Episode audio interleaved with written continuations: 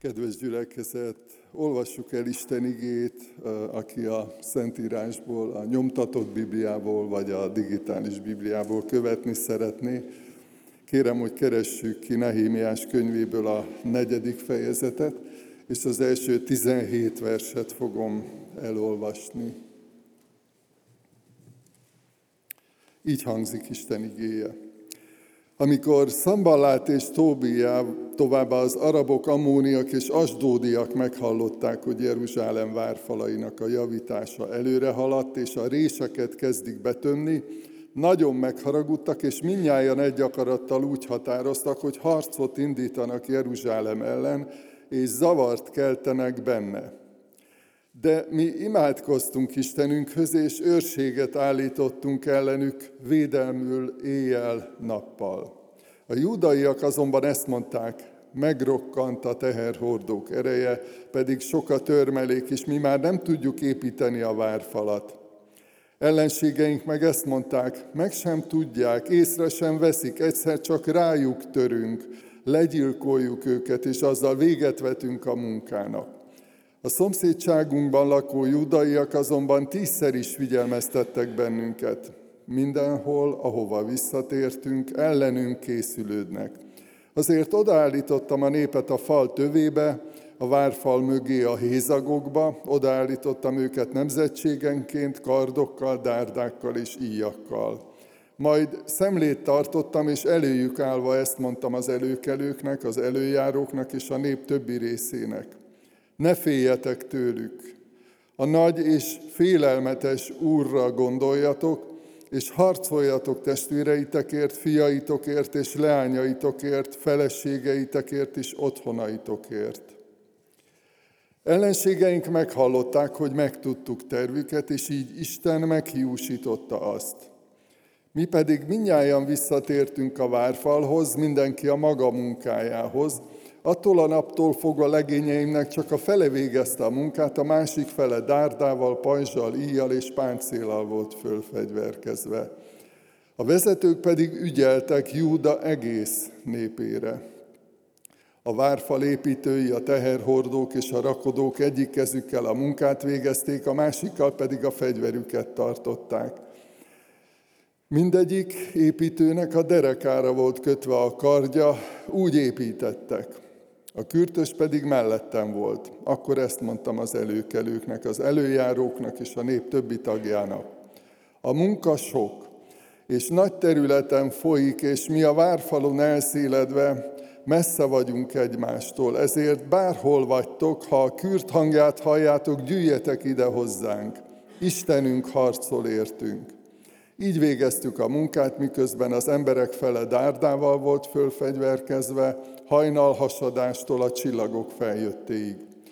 Ugyanekkor azt is megmondtam a népnek, hogy mindenki bent töltse az éjszakát Jeruzsálemben a legényével együtt, és éjjel őrködjenek, nappal pedig dolgozzanak. Sem én, sem rokonaim, sem legényeim, sem az őrszemélyzet, amely engem kísért, nem vetettük le a ruhánkat, még a vízhez is fegyverrel ment mindenki. Eddig olvastuk Isten igét. Foglaljunk helyet!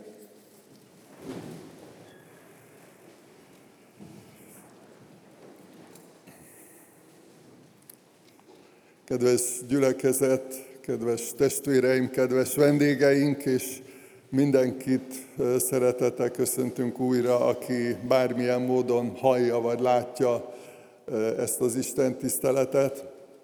Nagyon rövid címet adtam ennek az üzenetnek, ennek a szolgálatnak. Az a szó, amit láttuk is, hogy ellen szélben. Egy olyan történelmi helyzetben volt Isten népe, amikor nagyon sok feladatuk, munkájuk volt, egy romos várost, illetve aztán templomot kellett felépíteni, helyreállítani, és ezzel együtt azt is tudjuk, hogy nem csupán fizikai jellegű tevékenységre, munkára volt szükség, hanem az emberekben a lelki erőt építeni, tartani, segíteni, a, a családok életét, a munkát, sok mindent egyensúlyban tartani, hogy egyáltalán egy természetes, egy normális élet, társadalmi élet kialakuljon. Magyarul újra otthonra találjon Isten népe azon a földön, amelyet megígért nekik Isten. És azt is látjuk, ez szinte egy törvényszerű igazság, hogy amikor valami jó kezdődik, valami jóban benne van Isten népe, akkor mindjárt van valami ellenséges hatás, lépés. Ez nem egy ilyen beteges félelem bennünk, hanem ez részben a Szentírásból egy nagyon világos üzenet, másrészt pedig a saját tapasztalatunk is, hogy amikor valami jót elkezdünk, akár egyedül, vagy egy családban, akár egy, egy gyülekezetben, egy misszióban, egy szolgálatban, mindig van valami olyan ellenhatás, akár körülmények által, akár emberek által generált ellenhatás, ami úgy tűnik, hogy akadályozza a munkát, hogy ne haladjon, hogy félelmet keltsen.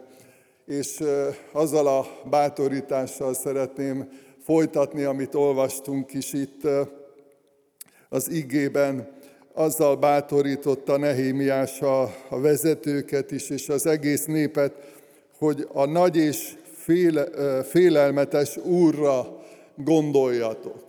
Tehát nem mindegy, hogy egy ilyen helyzetben kire gondolunk, min jár az eszünk, kiben bízunk, ki a legnagyobb tekinté előttünk. És nyilván Nehemiás nagyon jól tudta részben saját tapasztalatból is, az ő hitéből is ez fakad, hogy, hogy a örökkévaló Isten, a mindenható Isten hatalmára, erejére, bölcsességére, mindenek felett, felett valóságára gondoljanak, a, az ő gyermekei, akkor biztonságban vannak, akkor is, ha egyébként a nehézségek nem biztos, hogy hamar elmúlnak, vagy hamar enyhülnek.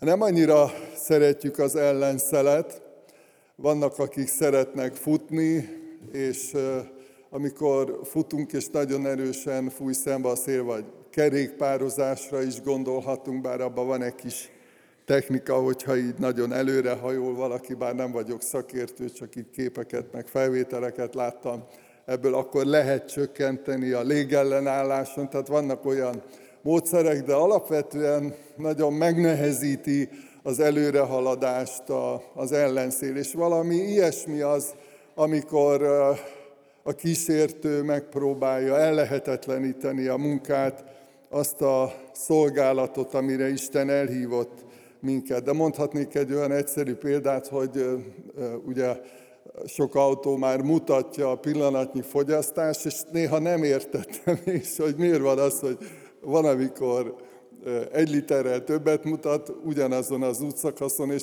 van, amikor egy literrel kevesebbet. És egyszerűen ilyen egyszerű a magyarázata, hogyha szembefúj a szél, akkor nagyobb erőre, nagyobb teljesítményre van szükség, hogyha esetleg hátszél van, akkor meg sokkal könnyebben, könnyedébben, kevesebb energiával tudunk előre haladni. És nyilván átvitt értelemben ez a, a lelki életben is itt van, hogy így van, hogy, hogy haladunk előre.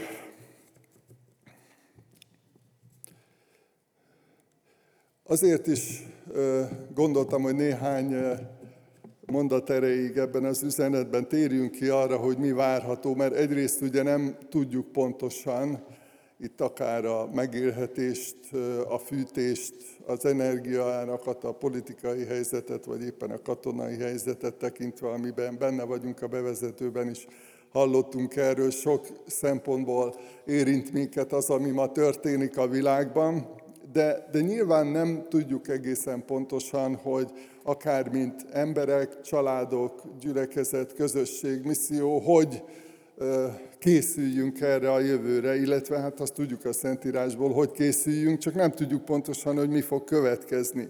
Abban biztosak lehetünk, hogy mindig voltak, és mindig vannak, és lesznek olyan erők, akár emberek formájában, akár a körülmények tekintetében, amelyek megpróbálják Isten munkáját fékezni.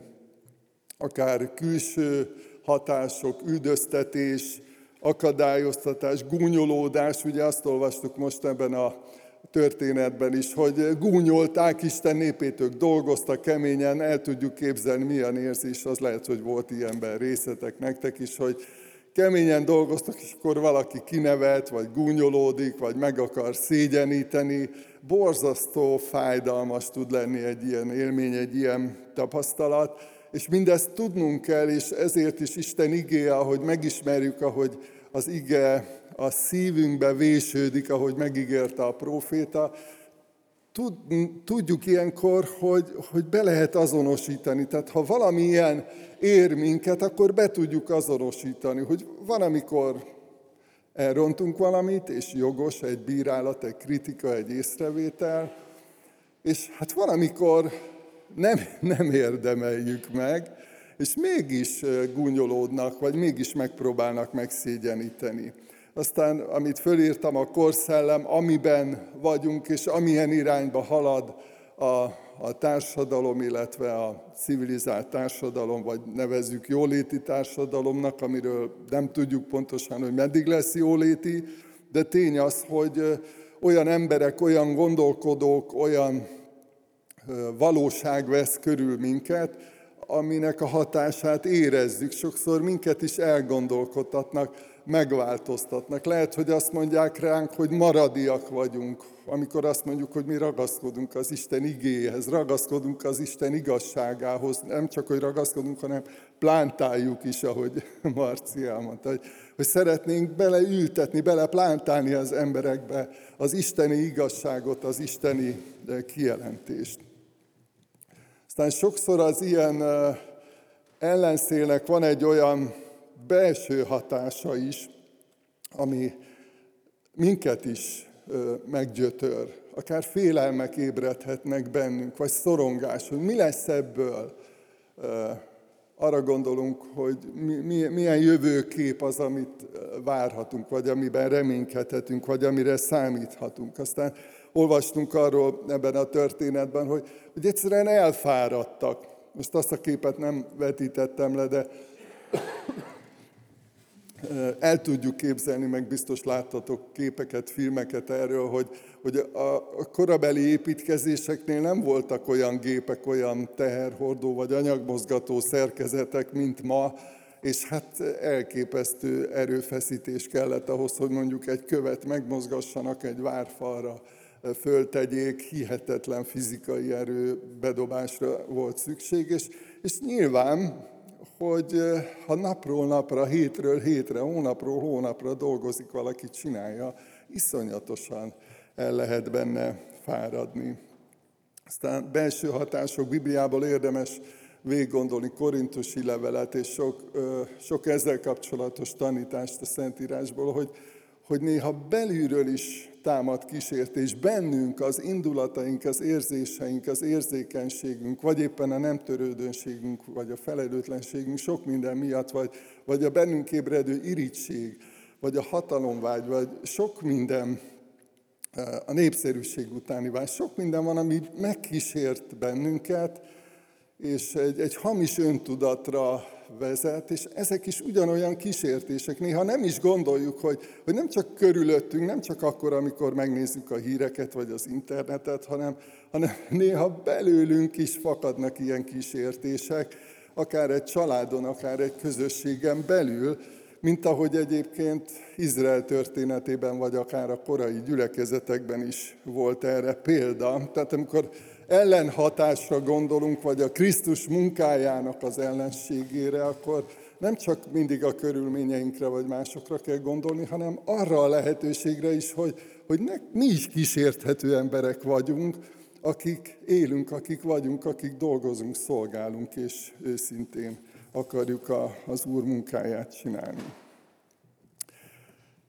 A, hogy gondolkodtam az ellenszél valóságán, így azon gondolkodtam, hogy hát nagyon sok kellemetlenséget okoz az ellenszél. Egyébként én önmagában a szelet vagy a finomabb szélvihart azt szeretem, mert egy kicsit kitakarítja itt Budapest utcái közül a smogot, meg a kipufogó gázt, meg a port. De most ez egy más téma. De van egy olyan sport, és lehet, hogy többen láttátok már, akár tévében régebben többet is közvetítették, meg hát ebből a felvételből is látszik, nem olyan régi sport egyébként, De ez a, a síugrás, és múltkor azon, ö, egyszer olvastam egy hírt, és azon gondolkodtam el, hogy hát hogy van az, hogy valaki hosszabbat ugrik, és kevesebb pontot kap, mert ugye úgy adódnak össze a pontszámok, hogyha valaki ismeri, tudja, hogy ugye a távolságot is pontozzák, a stílust, hogy milyen szépen, hogy, hogy ugrik valaki, és most nem olyan régen, még van egy a pontozásnak egy olyan része is, hogyha ellenszél van, akkor levonják a pontot. És gondolkod, hát ez hogy lehet? Hát az ellenszél az nem. És kiderült, hogy ez egy olyan sport, hogyha ellenszél van, az jó. Mert hogy ahogy fúj a szél, alá, alá kap, ahogy itt látjuk a sílécen, meg a, a síugrónak a testén, és, és tovább tud menni, tehát hogy felhasználja ezt a, az ellenszélt. És hát, eszembe jutott az az ige, amikor ugye azt írja Jakab apostol, hogy teljes örömnek tartsátok, amikor különböző kísértésekbe estek, tudva, ugye ez egy tudatos dolog, nem, nem elsősorban érzelmi, tudva, hogy a ti hitetek próbája álhatatossá tesz titeket. Hát azt gondolom, hogy nem vagyok egyedül azzal az érzéssel, hogyha van valami ellenhatás, valami kellemetlenség, valami küzdelem, akkor nem szoktam boldogan örülni neki, hogy jaj, de jó, hogy végre van valami probléma, hanem inkább az ellenkezője. És Jakab apostol, amikor ezt az igét írja, nagyon elgondolkodtató, hogy örüljetek, Sőt, nem is csak az, hogy hát legyen egy kicsit jobb kedvetek, hanem azt mondja, hogy teljes örömnek tartsátok testvéreim, amikor különféle kísértések vesztitek. Mert hogy tényleg az a valóság, a Szentírásban azt gondolom a saját tapasztalatainkból, a Krisztus követésünkből tudjuk ezt a, a csodát, hogy, hogy sokszor a nehézségek között, a szenvedések között, az akadályok között, a problémák között, vagy amikor éppen már fáradtnak érezzük magunkat, és nem tudjuk, hogy hogy lesz tovább, jön egy olyan isteni áldás, egy olyan isteni segítség, egy olyan csoda, hogy, hogy mégis erősödés, gyümölcsözés, siker, jó dolog lesz belőle. Isten munkálja ezt. Tehát nem csak azt írja Jakab, hogy nem kell nagyon kétségbe esni, hogyha baj van, azt mondja, hogy örüljetek. És hát eh, nyilván a siugrásban azt gondolom, amikor valaki ott, ott van fönn és érzi, hogy, hogy hát most ez nagyon nagy lesz, mert olyan régen repülök és sokáig, és, és hogy örül, örül az ellenszélnek. Nem, nem minden élethelyzetben van ilyen. Ezt a valóságot, ezt az igazságot, ezt sokszor és már nagyon korán az első évszázadokban megtapasztalták a, a tanítványok, és azt gondolom, hogy ezt a mondatot is nagyon jól ismeritek a legtöbben, nagyon sokszor olvastuk, nagyon sokszor hallottuk már.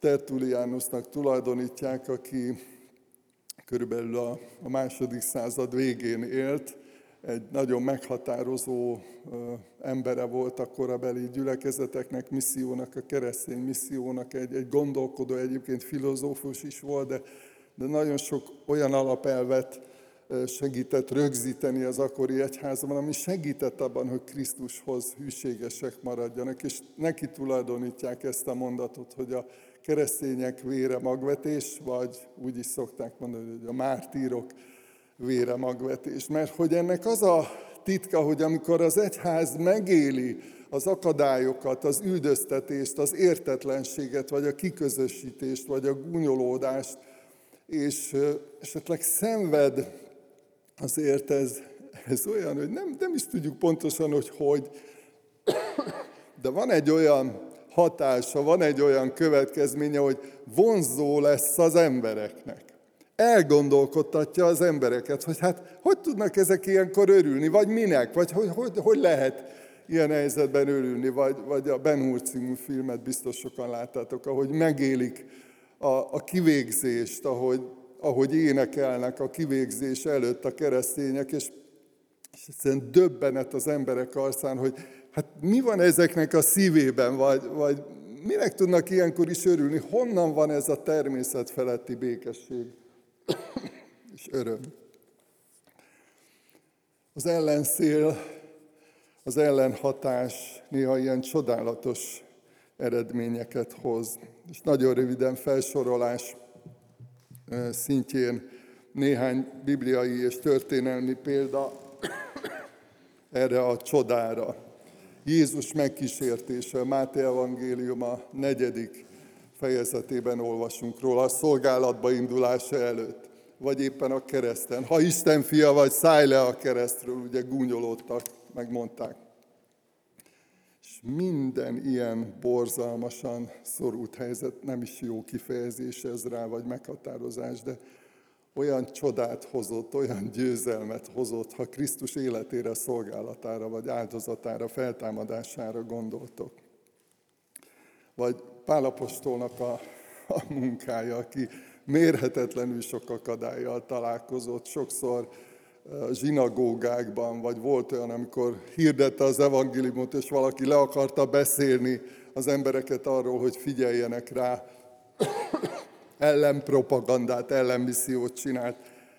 Személyes küzdelmei voltak, betegséggel, gyengeséggel küzdött, és azt mondja, hogy amikor erőtlen vagyok, akkor vagyok erős. Hát elképesztő, hogy ilyen ellenhatások ellenére is milyen csoda volt az, amit megélt.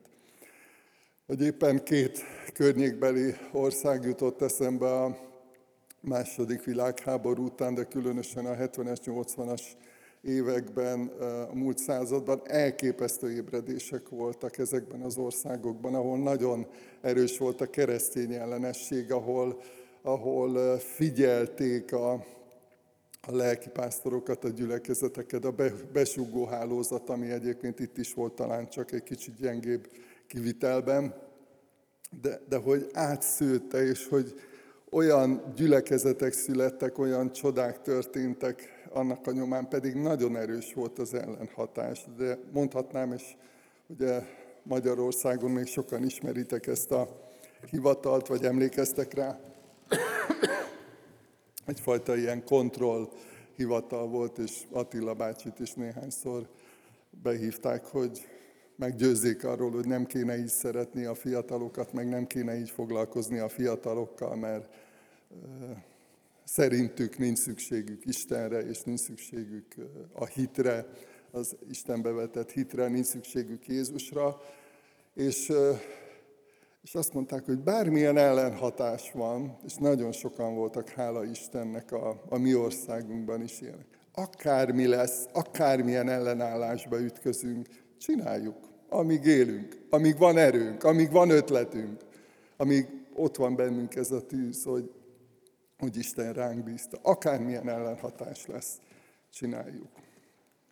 Mit tegyünk? Ugye a bevezetőben említettem, hogy az élő és hatalmas Úrra gondoljatok. Aztán azt látjuk az igében többször is, most nem akarom felsorolni, többször is előkerül Nehémiás könyve ezzel kezdődik, hogy Nehémiásnak, amikor eljut a hír hozzá, elmondják Nehémiásnak, hogy mi a helyzet otthon, akkor zokogva az Úr elé borul és imádkozik. Őszintén elmondja a, a szívének a fájdalmát, de ebben a helyzetben is azt írja az ige, hogy imádkoztak. Legyünk készen. Emlékezzetek arra, hogy az Úr Jézus mondta, hogy nem, nem tudjátok, hogy mikor mi fog történni, ezt nem jelentette ki, nem mondta el Isten, de azt nagyon sokszor elmondta, hogy legyetek készen. Felkészültek legyetek. Aki volt katona, tudja, hogy milyen ez az első lépcsős laktanya. Én olyanban voltam egyébként, és meg van határozva, hogy hány másodperc alatt kell fölöltözni éjszaka, hogyha riadó van, tehát egy nagyon szoros határidőt szabtak meg, hány perc alatt kell kinnülni az autóba, aminek már jár a motorja, és akkor indulunk a küzdelembe. Egyébként Lentiben voltam katona, akkor még volt ott laktanya, most is van csak üres. Tehát ilyen első lépcsős készültségre hív minket Isten, hogy figyeljünk, hogy tudjunk reagálni, hamar tudjunk reagálni. Folytassuk a munkát. Ezt csinálták Nehémiásék is. Egyik kézbe a szerszám, másik kézbe a fegyver, hogyha szükség van rá, tudjanak védekezni De nem hagyták abba, nem mondták azt Nehémiásnak, hogy hát figyelj, most akkor várjunk egy kicsit, néhány hónapot itt próbáljunk vitézkedni, hanem dolgoztak, folytatták a munkát, nem aggodalmaskodtak. Nagyon bátorító ige, hogy ne aggodalmaskodjatok a, a holnap felől. Sőt, azt olvassuk Filippi levében, örüljetek az Úrban mindenkor, ismét mondom, örüljetek. És ugye ilyenkor mindig felvetődik a kérdésben, hogy lehet parancsra örülni. Hogy lehet az, hogy valaki azt mondja neked, hogy örülj, és akkor hát örülsz. Ez hogy működik? Vagy van-e ilyen?